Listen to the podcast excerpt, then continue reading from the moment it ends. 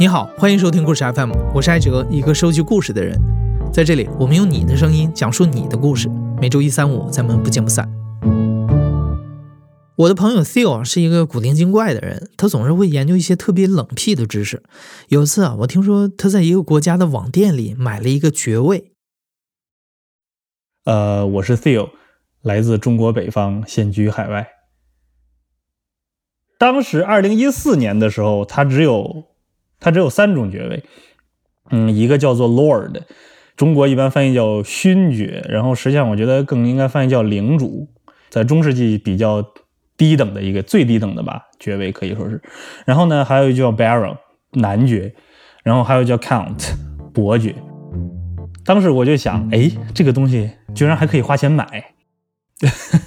然后我当时心里想出来的一个词儿就是卖官鬻爵，但是我想，我觉得我我挑了挑，我觉得这个 Lord 这个就是所谓的勋爵或者是领主这个有点低，然后呢，那个 Count 呃呃伯爵吧又有点贵，那说我买男爵吧，于是我就决定了买男爵。到底是一个什么样的国家，竟然会在网上叫卖爵位？这勾起了我强烈的好奇心。Theo 男爵告诉我，这个国家的名字叫西兰公国，所以我就去 Google 了一下。看到照片的那一瞬间，我就惊呆了。西兰公国呢，它就是建立在这个英国东南部海面上的这么一个二战期间英军的一个海上堡垒上面的一个国家。嗯，它的这个创始人。呃，罗伊贝茨啊，应该是叫这个名字，呃，就是认认为这个地方是他有拥有主权。从照片上看起来，说是海上堡垒都有点抬举他了。我觉得它就像两根巨粗的水泥柱子撑起了一块铁板，而这块铁板的面积比一个篮球场大不了多少。但我们姑且叫它堡垒吧，因为人家以前的确是一个堡垒。因为在二战的时候啊，德国经常派轰炸机去轰炸伦敦。那个时候飞机没有 GPS 这些定位系统，德国人怎么找到伦敦呢？就靠肉眼。飞行员先找到泰晤士河的入海口，然后沿着泰晤士河顺流而上找到伦敦。那英国人一看，你既然每次来都要到这个泰晤士河的入海口，那我干脆就在入海口建一些高射炮来等着你过来。所以英国当时就炸沉了几艘驳船，每一艘沉船上面建立一个堡垒。在上面架起了高射炮，但是二战之后炮台就被拆掉了，只剩下一个甲板遗弃在海上。而这其中被叫做“怒涛堡”的那个甲板，在上个世纪的六十年代被罗伊贝茨看中了。他就认为这一个地方，既然你当过基地，且在海里，且英国没有说这是他的领土，且没有任何国家说这是他的领土，那么那就是一个无主领土。理论上来说，这个无主领土就是谁过去先占领，谁就成了这个领土上主权的所有者。于是他就找了一批人，租了船，把它占领了，宣布成立呃西兰公国，自己设计了就是斜着一条红，然后一道白杠，然后一道黑三角的这样一个西兰公国的国旗，以及西兰公国的国徽，还有他的。西兰公国的国家格言：“从海洋得到自由 e m a r e libertas。”呃，我也不知道到底是不是这意思，反正我就我的这个最基础拉丁语理解。然后他还撰写了西兰公国的宪法。了解到这儿，我还是有点懵，在海上发现一块没人要的甲板就能建国了。建国是可以这么随随便便的吗？而且这是在英国的海岸边上啊！英国政府岂能容忍这样的叛国行为？西兰公国是怎么存活到今天的？我非常好奇，特别想采访他们。但是我做了一点研究啊，发现罗伊贝茨已经在2012年去世了，他的夫人呢也在2016年去世，现任的君主是王子 Michael 贝茨，所以我就抱着试试看的态度给王子发了邮件，没想到王子很快回复了我，欣然地接受了我的采访。这还让我有点小紧张呢，毕竟是人生当中第一次采访国家元首。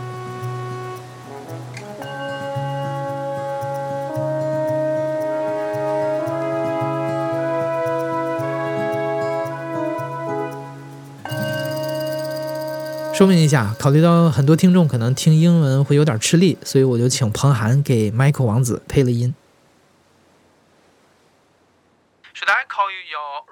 我应该叫您殿下，还是 Michael 王子，还是 Michael 就行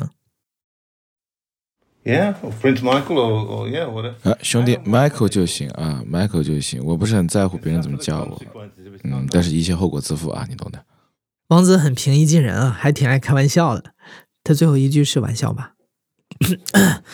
嗯，王子给我介绍一下历史背景。原来在怒涛堡之前啊，他爸爸还占领过别的堡垒。在这之前呢，我老爸在另外一个堡垒上搞过一个广播电台，你知道吧？海盗电台。就那会儿，在整个英国，你想在广播里面听歌，你就只能听 BBC。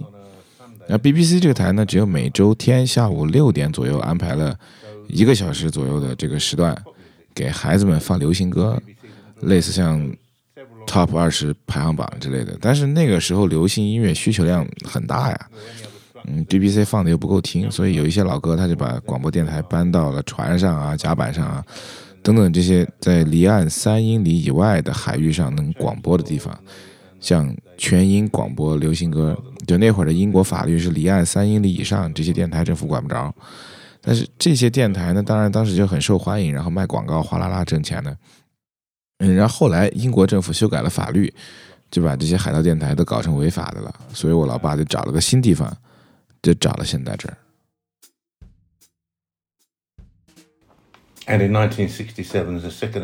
然后一九六七年的九月二号。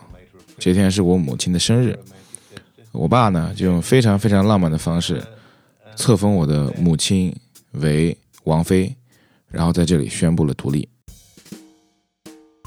麦克的爸老贝茨在做这个举动之前，其实也去咨询过律师，律师直接跟他说：“你不能这么做。”老贝茨就反问他：“为什么不能？”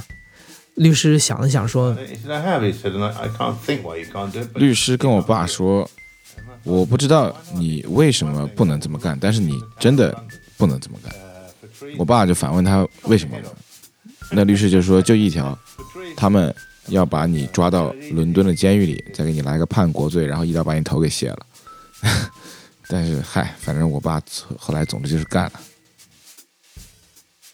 看到竟然有人占了一个平台就敢闹独立，英国政府着急了。万一有其他人仿效怎么办？老虎不发威，你当我是病猫啊？必须得采取点措施了。当时在那旁边还有另外一个堡垒，英国政府给人炸了，轰隆隆的，然后还从我们旁边开过去，说你们就是下一个。不过后来事情当然没有像那样发展了。我们都知道，历史上很少有和平独立的国家，一般都会伴随着战争。西兰公国虽然小，但保家卫国的局部冲突一直是不断。贝茨一家遇到的第一个对手，其实就是老贝茨的合伙人。他们俩本来是一起占了这个平台经营海盗电台，但老贝茨竟然抛开了合伙人，自立为王。合伙人非常不满。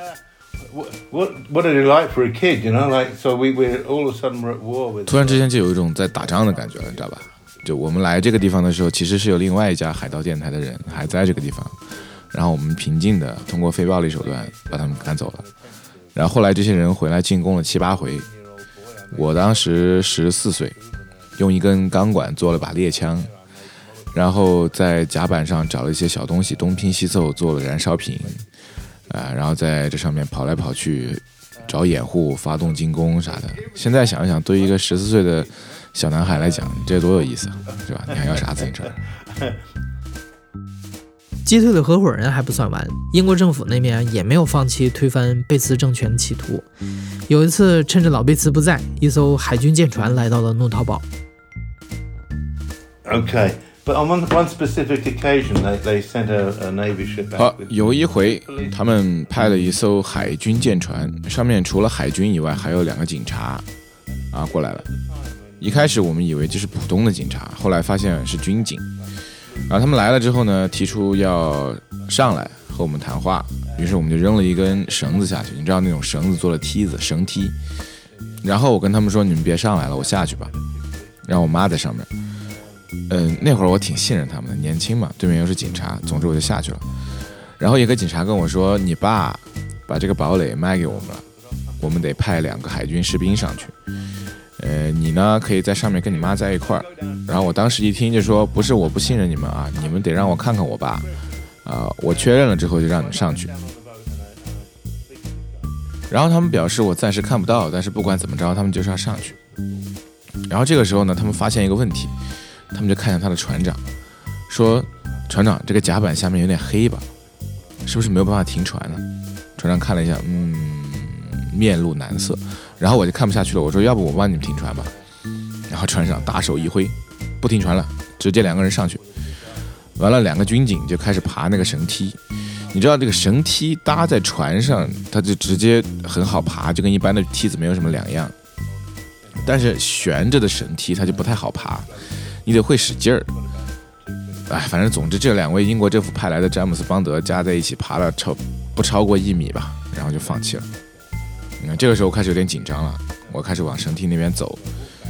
呃，然后我跟他们的船长说：“兄弟，我得上去了。”船长一看，大手一挥，海军士兵上绳梯。咵咵，两个海军士兵直接冲向绳梯。我一看这个架势，我就朝我妈大喊：“妈，他们如果要爬上去，你就开枪打他们。”我妈听到，立马掏了一把手枪出来。船长一看，大手再一挥，海军下绳梯。呃，这个时候这一幕很有意思，就是我想着，我要是再不走，可能走不掉了。然后我就穿过了所有的人，走到了绳梯这个地方，他们都看着我，然后我就抓着绳梯往上爬。然后他们就目送我上去了。对，这事儿挺逗的。后来这个船长朝我妈大喊：“我想给你儿子在海军谋个差事，如何？让他来海军吧。” Would you join the Navy, please? 守领土不易啊，除了外患，还有内忧。你想想，在离海岸十公里外的海面上生活，没水、没电、没食物，贝茨一家必须确保这个平台上一直有六个月的物资储备，所有的物资都要从陆地上运过来，那是相当昂贵。所以他们还研究了怎么钓鱼，利用各种能找到的资源在上面生存。一九六八年，一艘英国海军的巡逻船只进入了西兰公国的范围。老贝茨和迈克向他们鸣枪示警，还向那艘船投掷了燃烧瓶。结果后来他们被英国法庭传令受审。但是最后呢，法庭宣布，由于事件发生地处在英国领海之外，所以他们对此事件无权干预。这个判例啊，表明了英国对西兰公国的不干预态度。这个态度让贝茨一家平静地度过了随后的九年。直到一九八七年一个阳光明媚的八月份的早上，I was on Sealand on my own. My father had gone to Salzburg in Austria to a meeting of uh, potential investors and business 所以.呃，那会儿我一个人在西兰，我爸去奥地利的萨尔斯堡谈生意了，他计划搞一个休闲小岛，呃，那边人投钱，但是好像没有谈成。呃，总之那会儿我一个人在西兰，然后突然一架巨大的、声儿也巨大的荷兰国家航空的直升机来了，然后直升机上面还有一个摄像师端着摄影机。他们想降落，但是我们在下面中间有个桅杆，他们下不来，于是他们就，呃，用绳子吊了两个人下来。看到绳子上掉下来的人，Michael 开始明白过来是怎么回事儿了。这些年里啊，老贝茨册封的一些官儿，其实都是一些朋友或者是合作伙伴半开玩笑的册封。其中就封了一个外交大臣，他是个德国人，西德人，叫亚历山大·阿亨巴赫。这次老贝茨去奥地利谈生意，就是被这个外交大臣给忽悠去的。但他中了这个外交大臣的调虎离山之计。外交大臣啊，是把他骗走之后，让几个德国和荷兰的雇佣兵赶过来，趁机占领西兰公国。所以这是一次不折不扣的政变。那为什么 Michael 这个时候开始明白过来了呢？因为直升机上下来的其中一个人啊，叫 Winfred Brains，他就是外交部长的跟班儿。Uh, the first one. Uh, and to cut a long story short, and I end up getting locked in a steel room. Uh, 然后嘛，长话短说，一顿操作之后，我被关在了一个铁房子里，呃，关了四天，非常密闭，只有俩窗户的铁屋子里。然后第五天早上，呃，这帮人给我放出来，叽叽喳喳说了一堆话，完了给了我三个选项：要么留在这儿回到那铁屋子里，要么跟着他们的渔船，他们送我回荷兰，或者说他们送我去伦敦。呃，反正这个架势嘛，我国已经是被控制了。我当时就在想，我爸要是什么也不知道回来了，那岂不是来送死？我就说，那我去英国吧。啊，本来都说好了，结果那艘荷兰渔船的船长，他说他不去英国。我说行吧，荷兰也行。然后几经辗转，我从荷兰夸夸回到伦敦。顺便说个很牛逼的事儿啊，当时我从荷兰飞回伦敦的，坐飞机没带护照，找了个大哥帮我搞定的。好，回到伦敦，我终于见到了我爸。他不是很清楚具体发生了啥，他只知道事情好像有点不妙。呃，没有具体到我被咋样了这种程度，然后我俩会合之后就开始讨论我们咋办。当时我们有一艘橡胶充气船，我们当时就想我们可以搞一个消防梯，开过去搭个梯子冲上去，就像中世纪的士兵进攻城堡一样。然后后来一想还是不行，我们就跟我们的另外一个好朋友打电话了，这是一个直升机公司的老板，这哥们儿跟我们家关系很不错，以前我们经常去他们家吃饭。他参与过好几部詹姆斯邦德零零七的电影拍摄，室内开直升机啥的都干过，贼专业。我就说你要帮我们一下，帮我们搞过去。然后他跟我来一句：“老铁，没问题。” But we went down to the local yacht chandlers and we got bought some rope. 好，然后我们就去买绳子。呃，当时我就和我爸说，我们不能从太高的地方用绳子滑下去，你会把你的手烧坏的。然后我们就想办法呀，哎呀，反正总之有点复杂。我们大概能从十五英尺高的地方，呃，滑下去。那会儿我们真的是各种研究啊。那个时候什么黑鹰坠落这种电影都没有，兄弟，黑鹰坠落你看过吧？啊，就里面的人从直升机上滑下来那个。老贝茨又叫上了几个朋友，再加上儿子，组成了一个五人行动小组。多说一句啊，老贝茨二战的时候曾经在北非、意大利、伊拉克、黎巴嫩都战斗过，是一个骁勇善战的硬核老兵。所以这种攻防战他没少打过，对他来说夺回西兰公国是个小 case。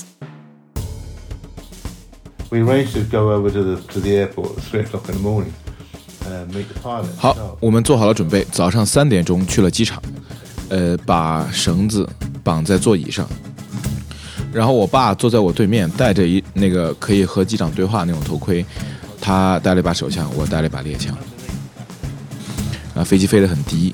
然后直接咵，我们就飞过去了。呃，因为甲板离水面有一定的距离嘛，所以我们的飞机出现的很突然。后来一个当时在西兰甲板上的人跟我们说，他当时就能看到直升机就像是从地面上飞起来一样。我和我爸抓着绳子站在两侧的门上，当时机长跟我们商量好了，我们在飞机拉起来的时候就松手跳下去，因为他还得接着飞避开障碍物。我呢，本来是计划要去中间把那个桅杆折起来，好让直升机可以降落。但是我一落地就想，德国人肯定会从房子里跑出来。我一下就冲过停机坪，抄起我的猎枪，冲到门口，看见有人跑出来，我就用枪托嘣砸上去。兄弟，这就是西兰国之战。没有造成伤亡，贝茨的小组就轻松地拿下了西兰公国。后来，他们把大部分俘虏都释放了，只留下了一个叫 Herpus 的德国律师，因为他持有西兰公国的护照。老贝茨认为他犯了叛国罪，按理说是可以枪毙的。So you know, we didn't really know the guy's history, but you you never did. You just took people at face value. 呃，我们确实不是很清楚这个人的背景。哎呀，不过嘛，德国人有入侵别人领地的习惯嘛，是吧？后来，西德政府听说自己有国民被扣押了，赶紧联系英国政府，说这就在英国的海岸边上，你们得管管。英国政府援引1968年的那次法庭判例，说西兰不在我们的管辖范围里，我们管不着这个。西德政府没办法，只好派了外交官来调停。So it it ended up the the German ambassador came to 这个事情后来的发展就是德国驻英大使。到了南伦敦机场，在我母亲的陪同下，自己花钱坐直升机来到了西兰公国。呃，起飞前发生了一个事儿啊，我母亲说：“你坐直升机之前，我们必须得搜你的身。”然后这哥们儿，德国大使，非常聒噪一个兄弟，就开始挥舞他的外交官护照，开始跟我妈吵吵：“我是外交官，我是外交官。”啊，我妈说：“兄弟，这个得搜个身，你不明白吗？”然后这哥们儿气得鼻子都要冒烟了，然后总之一番拉扯之后，这个哥们儿同意搜身了。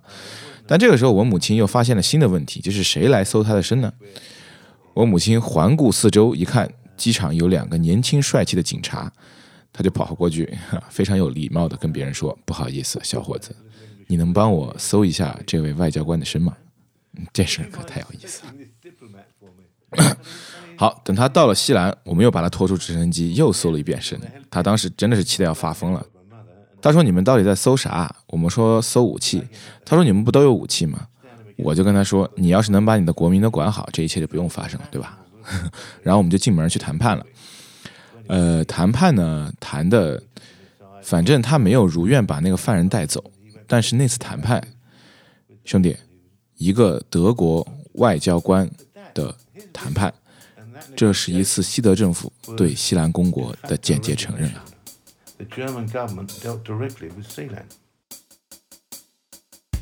毕竟西德外交官的出面，代表着西兰公国第一次和主权国家平起平坐了，这是个里程碑性的事情。贝斯一家很高兴，所以后来不久就把那个德国律师给放了。这次政变由此落下了帷幕。说句题外话，这个德国律师和那个外交大臣阿亨巴赫后来在德国还成立了一个流亡政府。这个流亡政府也挺会做生意的，他们卖了好多西兰公国的护照。这些护照后来牵扯进了一些国际的罪案。那一九九七年，贝茨家族就干脆宣布，所有西兰公国的护照均为无效。前面提到了，二零一二年老贝茨去世，二零一六年 Michael 的母亲去世，Michael 就继承了王位，成为了西兰公国的君主，一直到今天。可是这么多年过去了，这么历尽各种艰辛，只为守着一块铁板，有什么好处呢？别的我不知道，我只知道这个对追姑娘很有帮助。我叫史冬梅，但是现在叫呃冬梅贝斯。我今年四十九岁，我是 Michael 的太太。结婚之后的就是称呼就是西兰王妃，没错，王菲是中国人，叫叫什么冬梅啊？对，冬梅贝茨，嫁鸡随鸡，结了婚就随了夫姓。不过考虑到咱们中国人的理解习惯，我们还是称呼她的本名史冬梅。史冬梅一九九九年就去了英国，在伦敦唐人街附近的一个赌场工作，然后在交友网站上和 Michael 认识了。但因为史冬梅的工作很忙，他们一直没有机会见面。后来他有一次呢，接受那个 BBC 的一个电台访问，然后他就说：“那他问我上不上班？”我说：“上班。”然后他说：“哦，那我就去接受那个访问，然后再过来找你。”我说：“行。”然后我就给忘了，我就给忘了。然后我那个时候特别忙，那一天我正好是因为我是 VIP 的那个客户经理。然后我那天正好有活动，正在忙的时候，那个 reception 就说没有人找你。我说谁找我？我以为是客人，结果说叫 Michael。我说哪一个 Michael？我出来看到他了。我坐下来的时候，他就跟我讲他的那个故事。一见面，Michael 就跟石冬梅说：“我很想跟你交往，我是一个王子，我的国家叫西兰公国。”然后他就说他那个 Ralph Tower Sealand，我看了他半天，我就在想，这个人在说什么，我就完全反应不过来，你知道吗？我以为他在跟我讲什么笑话，或者就有些人你知道一讲话呢就天花乱坠。我说嗯嗯，然后他就说呃他的写的一本书，然后好莱坞要那个就是拍他的电影。我说嗯好吧。然后呢，我就忙，他就走了。然后我们就是有，你知道，呃，林英那个网站，中国叫林英，啊，然后呢，呃，我看他在看我的资料，然后我就点开看一下，我回，那是已经半夜到家的时候，我才看到他的所有的资料。我说，我这样才是相信的。我说，哇，然后我才上网去查他的资料，然后慢慢就是了解了他的这些故事。原来我没认识他之前，我是真的不知道。史冬梅和 Michael 是在二零一六年认识的，不到一年之后，Michael 就向史冬梅求了婚，史冬梅就变成了幸福的冬梅贝茨。特别是我和他的 background，就是有点像，我是十三岁当兵，我参加部队，像他十三岁被他爸爸带去那个西兰公国，所以我们两个就是比较投缘，就是呃讲的事情都比较多，比较有故事。我们我那些朋友现在看的我都是 都是跟我一通开玩笑，每次看到我说 参见王妃。嗯，去西南公国去过两次，我只去过两次。啊、是去年的时候，那个《每日邮报》呃，他们要上去采访，还有另外一个很有名的一个主持人去采访的时候，我跟着去了，坐船过去的。当时呢，就当然是比较兴奋了，看着看着那个那个西南公国，看着越来越近的时候，就比较兴奋，因为特别我们呃上去的时候呢，要一个好像吊篮一样吊上去，就是好像比较刺激那样子。我不知道他有没有跟你讲，我当时第一次去，我是呃，当时我们刚刚过完那个八一建军节。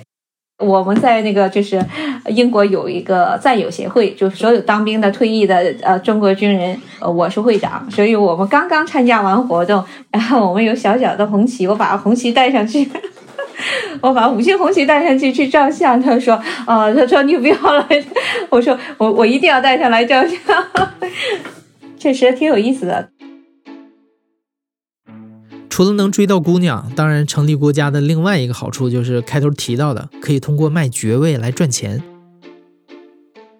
I thought about it years ago, but before the days of the internet. 这个事儿，说实话，我在互联网时代之前就琢磨过。那会儿这个并不是一件容易的事儿。当时我是看到大概十三世纪吧，法国国王打仗缺钱了，就公开卖这个爵位，来资助他这个战争开销。当时我就想，我们国家反正也没有什么自然资源，而且一直挺缺钱的，要不试试吧？结果靠人们爱死这个了。我去西兰公国的官网上看了一下他们的商店，购物还挺方便的，连支付宝都支持。商店里现在价格最贵的伯爵爵位要卖到四百九十九点九九英镑，是不便宜。我的朋友 Theo 买的那个男爵爵位啊，才二十九点九九镑，划算多了。但是我觉得最划算的是花十九点九九镑就可以买一平方英尺的土地，这个可比北京的房价便宜多了。我问了 Michael，卖了这么多年，他总共卖了多少爵位，赚了多少钱？但他说他不能告诉我，看来生意是挺不错的，要不然也不会讳莫如深了。而且 Michael 已经签了好莱坞的电影合约，版权估计也是卖了不少钱。除了西兰公国，这个世界上其实还有不少这种自立为王的微小国家，他们一般被称为微国家或者是私人国家。对于这些国家，我的朋友 Theo 也做了一点研究。美国有不少，然后澳洲也有，有一些城镇，之前为了发展旅游，还在这个当地的政府，包括加拿大的这个国家政府的支持之下，宣布成立什么什么什么王国，然后市长还非常这个正式的自立为什么什么什么国王，还在这个教堂市政厅举行了非常宏大的仪式，就是促进当地的旅游。还有一些小国，这种微型国家是在，你比方说意大利的有一个叫做塞波加大公国，他们的村民集体发现，他们的这个土地在某一年之后就没有领主了，等于他们事实上或者是法律上是没有，就现在不属于任何国家，所以他们就宣布我们也独立了，我们成立叫塞波加大公国。这些国家确实就是开过好几回这个峰会，世界私人国家大会，他们都会就穿着各种本国的这种这个正式的衣服，或者是其他的一些服装。那您看一下，就这样的，嗯，去这个参开会，而且在会上还会建交，然后签署各种协议。还有一个国家。说要建立这个世界上第一个太空私人国家，弄出了这个一个巨大的网站，大家可以去报名。报名之后，你就会成为他的公民。还有网络私人国家，就是说以所有的网络空间和这个各国之间领土中的这个争议区为领土，定出来的这样一个网络国家。还有一个就是也是美国的，有一个爸爸，他女儿。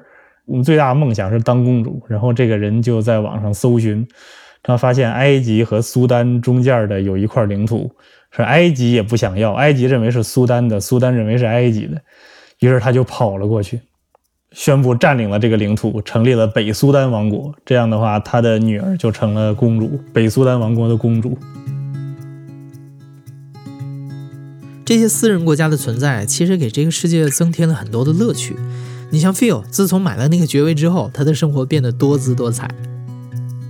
呃，当时那个《权力的游戏》第几季我记不清了，还在热播。那里边首相叫做国王之首。那么我就封了一个我们当时在美国的一个朋友，叫做我就说你就是我的首相，男爵之首。然后呢，另外一个呃朋友呢，我封他为这个呃财政总管。然后还有一个朋友呃封他为这个就是军队统领。哎，我就封了这三个官儿。当时也在网上买了一把《魔戒》里边那个巫师甘道夫用的那把剑。的一比一的复刻版，我就拿那把剑，在他们这个左右肩各点了一下，给这三个人做了册封。当时我自己去超市里买了一个相框，把我的这个爵位证书裱在了里面，嗯，一直放在我们美国住的那个呃租的房子里的客厅最显眼的地方。每个人来我们那儿的话，都会跑过去看，问这是什么呀？然后我就要跟他们说一番。我现在就是走到哪儿的话，基本上会带着我这个爵位文件夹，这也算是我的家产。这是当年花了一些钱买来的嘛，毕竟是。迈克王子现在和家人大部分时间都住在陆地上，离伦敦四十英里外的海边。他们家主要是做渔业生意。主要是捕捞和加工蛤蜊，西兰公国的事务现在主要是儿子在代理。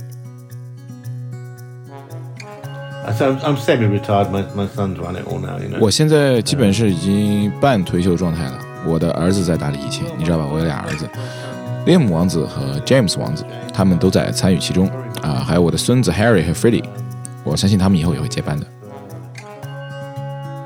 It's quite a legacy, really. I mean, countries have come and gone. I mean.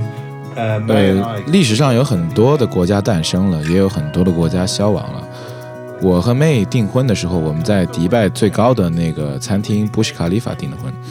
当时我就在想，我们当年宣布独立的时候，地图上还没有迪拜呢，阿联酋这个国家还没有诞生。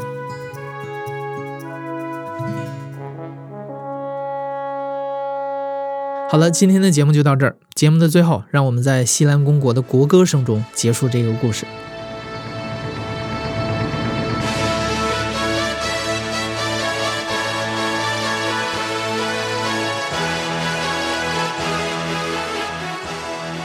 你现在正在收听的是亲历者自述的声音节目《故事 FM》，我是主播艾哲。本期节目由我制作，声音设计彭涵，实习生张一舟。感谢你的收听，咱们下期再见。